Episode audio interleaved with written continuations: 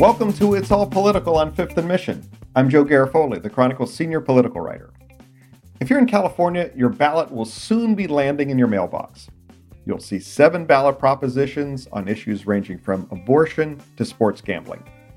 You might look at those props and wonder, what am I really voting on here? Today, we're going to look at those ballot measures. In the first part of this episode, Dustin Gardner and Sophia Bollig, the Chronicle's Sacramento reporters, will break down five of the props. Then I'm going to talk with Chris Grove, an independent gambling industry analyst, about props 26 and 27. Yes, the ones you've been seeing endless commercials about. Let's start with my conversation with Dustin Gardner and Sophia Bollig. Let's start with Proposition 1. That's the Right to Reproductive Freedom Amendment, which would change California's constitution. Sophia, what would it do? Prop 1 would enshrine the right to an abortion in California's constitution. Uh, abortion is legal in California, but supporters of adding this amendment to the Constitution say this would essentially strengthen California's legal argument if Republicans at the federal level ever are successful in, in passing a ban on abortion or limits on abortion at the federal level. And who are the supporters behind this? Toni Atkins, the uh, president pro tem of the state senate, is really leading the charge on this. Gavin Newsom is another big supporter of this proposition. It's really popular with top Democrats in the state.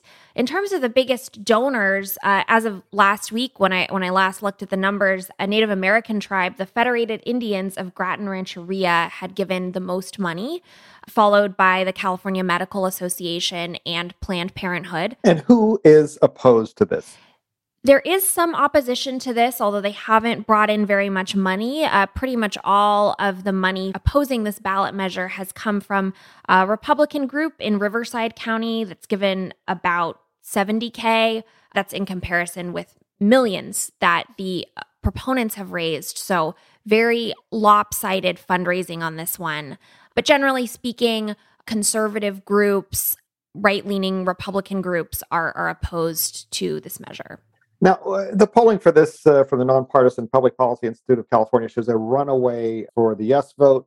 What would happen? You sort of alluded to this, uh, Sophia, but if Republicans would take over the House, the Senate, and the White House in a couple years and pass a federal abortion ban, would that trump this this juiced up California state ban? I think that really remains to be seen. Certainly, that would be the intent of any any federal attempt to regulate abortion at the federal level as opposed to leaving it to states, which is is currently the law of the land. But Toni Atkins, the president pro tem of the state senate, has said that she thinks that this would strengthen California's legal case if Republicans try to pass a ban at the federal level. I think it's it's pretty much guaranteed that that would be challenged in court. All right, let's go to Proposition 30, which is called the tax on income above 2 million for zero emissions vehicles and wildfire prevention initiative. I, I gotta love the strange bedfellows, the political bedfellows in this one. It's rare when Gavin Newsom and the California Republican Party and the Howard Jarvis Taxpayer Association, those are the folks who hate just about every tax on the planet. It's rare when they agree on something. Dustin, what on earth, other than the love of puppies or beautiful sunset, would bring these people together? yeah, the governor really has put himself in the middle of this campaign. And, um, you know, the conservative groups you mentioned, they're opposing this measure because they don't like the, the hefty income tax increase that it would bring for the wealthiest Californians. The governor has couched his opposition a little bit differently, saying that he, he doesn't like the ballot measure because, in his words, this is a self interested ploy bankrolled by Lyft the ride hailing company because Lyft doesn't want to have to foot its own bill for complying with the state's electric vehicle mandates. So there's kind of different arguments that have put Newsom, yeah, in, in the same bed with these very, very conservative groups that he's probably hardly ever been aligned with before. So is he doing this? Is Newsom doing this just to suck up to his wealthiest donors because he needs their cash when, excuse me, if he runs for president in 2024 I mean, supporters of the ballot initiative, they're definitely saying that the governor is uh, is sort of kowtowing to his wealthiest supporters. Um, a lot of the wealthiest donors that are fighting this ballot initiative are prolific donors from the Bay Area, from San Francisco. Um, they are donors the governor has relied on a lot in the past to support him in different efforts. Yes, I mean, I think Newsom does have an interest in their support, but I mean, the governor and his his allies and opponents of the ballot initiative, they they'll just say that this thing is is not well written in their mind, and that it, it that it really is being propelled by one company that has a very vested interest in the issue. And what would a yes vote mean on Prop 30? Yeah, so just to get into the, me- the, mechanics of the initiative, it would raise in the income tax rate on the wealthiest Californians, those making more than two million a year. Their tax bill would go up by one and three quarters percent. And the money would be split between uh, two different types of programs designed to fight greenhouse gas emissions. The largest is to speed up the state's transition to electric vehicles. 80% of the money would go towards that effort, and the money would be divided between rebates to help more people buy electric vehicles, and then also also money to build more charging stations for those electric vehicles. The other 20% of the funding would would go towards wildfire prevention and firefighting. This would be money to fund more vegetation clearing in, in overgrown forests and to hire more firefighters to battle those blazes. And like you said, this is estimated that it could bring in almost five billion a year in new in new state revenue. So there would be a huge pot of funding for those two things. Two of Newsom's top priorities. Who are some of the people who are supporting this? There's a whole host of environmental groups that are behind this. Um, you know, we've got the um, the Clean Air Coalition is a big one. You've just got um, California environmental voters, just a whole host of um, well known environmental groups in the state are supporting this.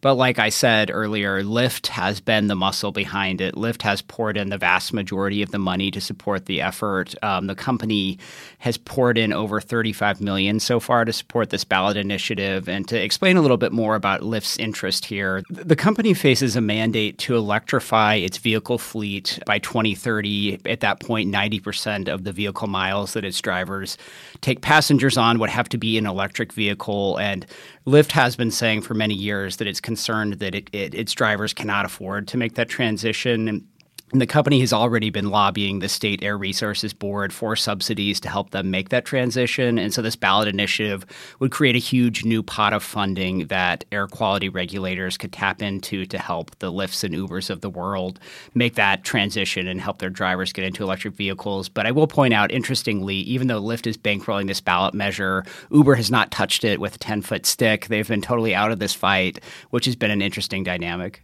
Dustin, we know the governor's opposing this. California Democratic Party is supporting it. California Republican Party is opposing it. Who else is opposing this? Yeah, I mean, it's really a who's who list of wealthy billionaires and multimillionaires from the Bay Area and San Francisco. Um, a lot of well known venture capitalists, people that are partners in firms like Sequoia Capital, the Silicon Valley powerhouse. Okay, let's move on to a lower profile item on the, on the ballot Proposition 31, the flavored tobacco products ban referendum. Sophia, why is this on the ballot and who is supporting this? So, this measure, Prop 31, is on the ballot because in 2020, California state legislators passed a law that aimed to ban California stores from selling flavored tobacco products. Uh, there are some exemptions in the law for stores like licensed hookah retailers for certain types of flavored tobacco like loose leaf tobacco. But for the most part it's it would be a pretty broad-based ban on flavored tobacco products. The idea was to basically prevent or curb cigarette use by teens uh, who might be lured in by flavored products or candy flavored products that uh, appeal to them so lawmakers passed this law in 2020, and then tobacco companies funded a signature gathering campaign to trigger a referendum on this law. So that's why it's come before voters. Normally, California voters don't have to weigh in on laws that the legislature passes, but in cases where a very wealthy, well funded interest group opposes a piece of legislation like this, they can trigger a referendum. Speaking of why are we voting on this, Sophia, tell us about Proposition 29, which has to do with kidney dialysis. Haven't, haven't we voted on this issue like 50 times already? Not quite 50 times, but we have, this will be the third time in recent years that California voters are asked to weigh in on regulating or increasing regulation of kidney dialysis clinics. Prop 29 would increase requirements for kidney dialysis clinics. For those who, who don't know, dialysis is a very highly specialized treatment for people who have severe kidney disease, whose kidneys do not function to the point where they need to have their blood filtered outside their body using uh, what's called a dialysis machine. And the union, SEIU UHW, which is a healthcare workers union that has funded uh, this ballot measure and has funded campaigns for the other kidney dialysis ballot measures that we've seen in recent years, they say that these clinics are for profit, they are profit motivated and need to be reined in. And so this particular measure would require either a, a, licensed physician, a registered nurse, or a physician's assistant to be on site at kidney dialysis clinics uh, at all times that patients are being treated there. It would also require doctors at the clinics to tell patients if they have an ownership stake of more than 5% in the clinics, and it would make clinics basically get state approval before they close or they downsize. So the kidney dialysis clinics are strongly opposed to this. They're funding the opposition campaign. They've poured tens of millions of dollars. I think they're up to, last I checked, about $85 million uh, which is which is a lot even uh, in in California where ballot measure campaigns are expensive. But they say that having to have a licensed physician or another medical provider on site uh, at all times that patients are being treated, they say that would be a really significant cost burden. It would force some clinics to close. And finally, let's move to Proposition 28, which Dustin it has the rare distinction in California no money has been raised in opposition uh, to it, like zero. The last I checked, Je- Dustin, why is that? Is this the uh, "I Love Sunsets and Puppies" uh, initiative? yeah, no, I think that's right. I mean, this ballot measure would increase funding for arts and music education in schools, and I don't think there's a lot of political groups out there that want to be against arts and kids in schools. You know, it's not really a winning issue um, for anyone. So it's pretty straightforward. Just dedicate this one percent of the general fund to arts education. So really, no, not much opposition that we've seen at all. After a short break, I'll talk to an industry expert about Propositions 26 and 27. Those are the two gambling initiatives you've probably seen a bunch of ads about. A record amount of money has been poured into those campaigns. Stay with us. We'll be right back. You can support the newsroom that creates Fifth and Mission by signing up for unlimited access at sfchronicle.com slash pod or by downloading the San Francisco Chronicle app. Two ballot measures are about whether and how to legalize sports gambling in California. 35 states have already legalized sports gaming, but California's market would be the biggest in the nation, worth an estimated $3 billion annually. That's why the backers of Props 26 and 27 have spent more than $571 million combined on their campaigns to win that market. That's by far a record. And that's why you're seeing all those TV and online ads. Here's how they would work Prop 26 would only allow Californians over 21 to bet on sporting events in person at a casino run by one of California's native tribes or at one of four horse race tracks, including Golden Gate Fields here in the Bay Area. It is funded mostly by native tribes. California's nonpartisan legislative analyst estimates that it would bring in tens of millions of dollars in new tax revenue to the state. Prop 27 would enable Californians over 21 to gamble online from anywhere. You wouldn't have to physically enter a casino or a racetrack. The measure is largely funded by major commercial gaming companies like FanDuel and DraftKings, and it promises to devote most of the tax revenue it gets from bets towards a new fund for homeless services and affordable housing. It is estimated to bring in hundreds of millions of dollars in new revenue to the state. Only a handful of California's 109 federally recognized native tribes support Proposition 27, and about half oppose it, in part because it would require big gambling corporations to partner with the tribe to be allowed to set up shop in the state instead of the native tribes doing it on their own, and that would break up the tribe's dominance of California's gambling market. And as I reported a couple of weeks ago on sfchronicle.com, most of the major homeless service providers in California don't support it because they're skeptical that the hundreds of millions of dollars in tax revenue that Prop 27 promises will ever materialize. Let's hear from Chris Grove, who is partner emeritus with Eilers and Krejcik Gaming. That's an independent gambling industry analytical firm in California that has studied these props. I asked him why the tribes and the commercial operators are spending so much money on these campaigns. The first half of the answer to that question is a simple one, and it's that the market for legal sports betting in California would be the largest in the US and would be one of the largest markets in the world. Round number, if you authorized both retail and online sports betting with a reasonable tax rate, probably be looking at a market that's worth about $3 billion annually. So the wow. size of, of the prize is tremendous. And especially for the publicly traded companies that have really staked some amount of their future value on the US online betting market, access in California is not just a nice to have, it's it's a need to have. People are spending a lot of money to try and open the market because they perceive that opening the market is worth more money than they're spending in the long run. Chris, I want to play a couple of ads and I want to uh, get your take on this on the other side. Now, this is one of the ads for Yes on 27. Prop 27 supports financially disadvantaged tribes that don't own big casinos. By taxing and regulating online sports betting for adults 21 and over, we can protect tribal sovereignty and finally do something about homelessness in California. Most homeless providers in California are either opposed to this or neutral on it. Which you'd think, my, my goodness, the, the, the independent analyst says this could bring in hundreds of millions of dollars. Some of the people said it's they're, they're concerned that that money wouldn't materialize because of loopholes in the way this is written.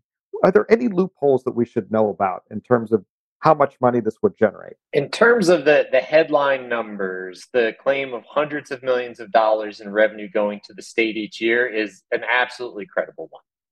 So I've yet to see any analysis that suggests that that's not the right number of zeros to be using when you're talking about the kind of tax revenue that the, the state would be receiving from the authorization of online sports betting.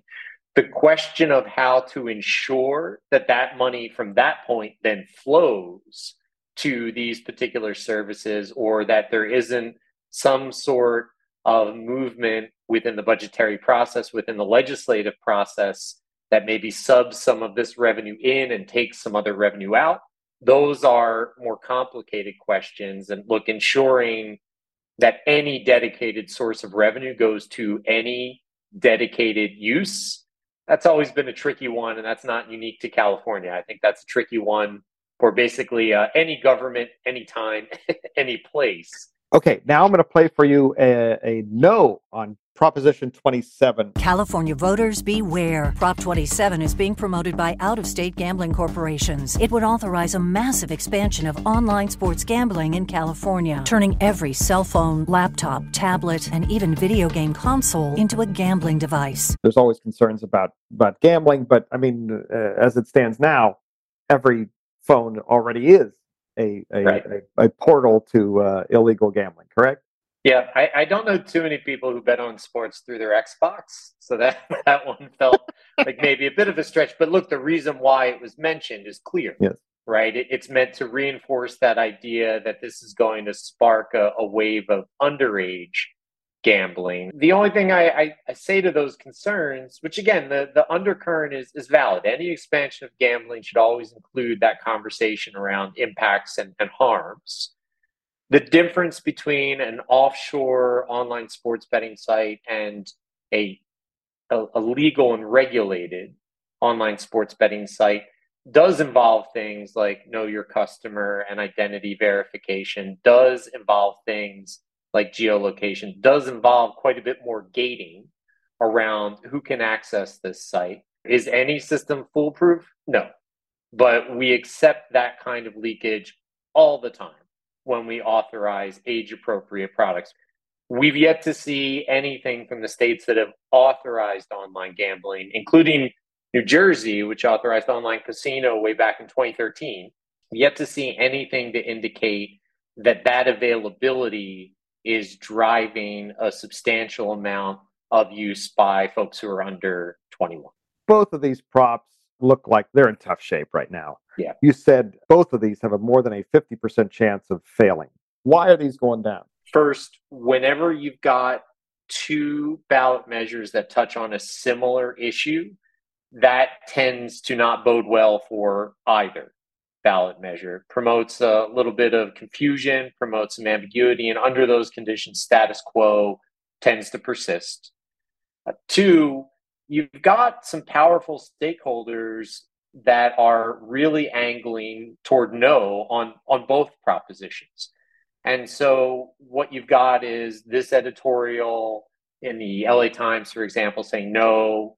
What you've got is this powerful tribal stakeholder saying no, this card room or this uh, lawmaker from a municipality saying no. So the majority, the chorus, really, from a public perspective, is lopsided in favor of of the nose. There's just a lot more chatter and conversation around the nose side, and really not nearly as much balancing that out on on the yes side as well. And as simplistic of an analysis as that may sound, people, I don't think the average voter is dedicating all that much mind space to this issue. 35 other states have legalized sports gaming. Will Californians get another chance at this?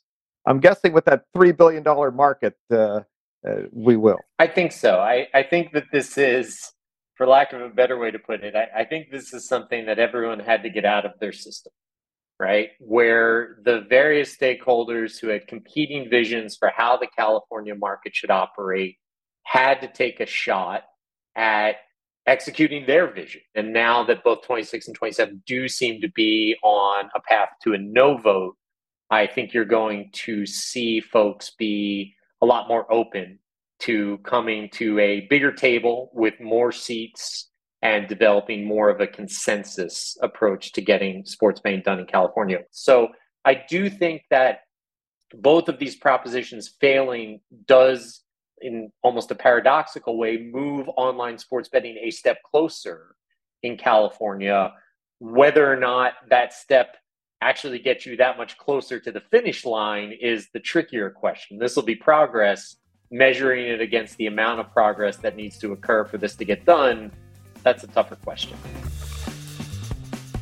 I'd like to thank you all for listening and hope that you and your families are safe and healthy. I'd like to thank Dustin Gardner, Sophia Bollig, and Chris Grove for joining me today. I'd like to thank the King, King Kaufman, for producing today's episode. And remember, no matter where you drop 20 bucks in the Niners to cover the spread, it's all political on Fifth and Mission.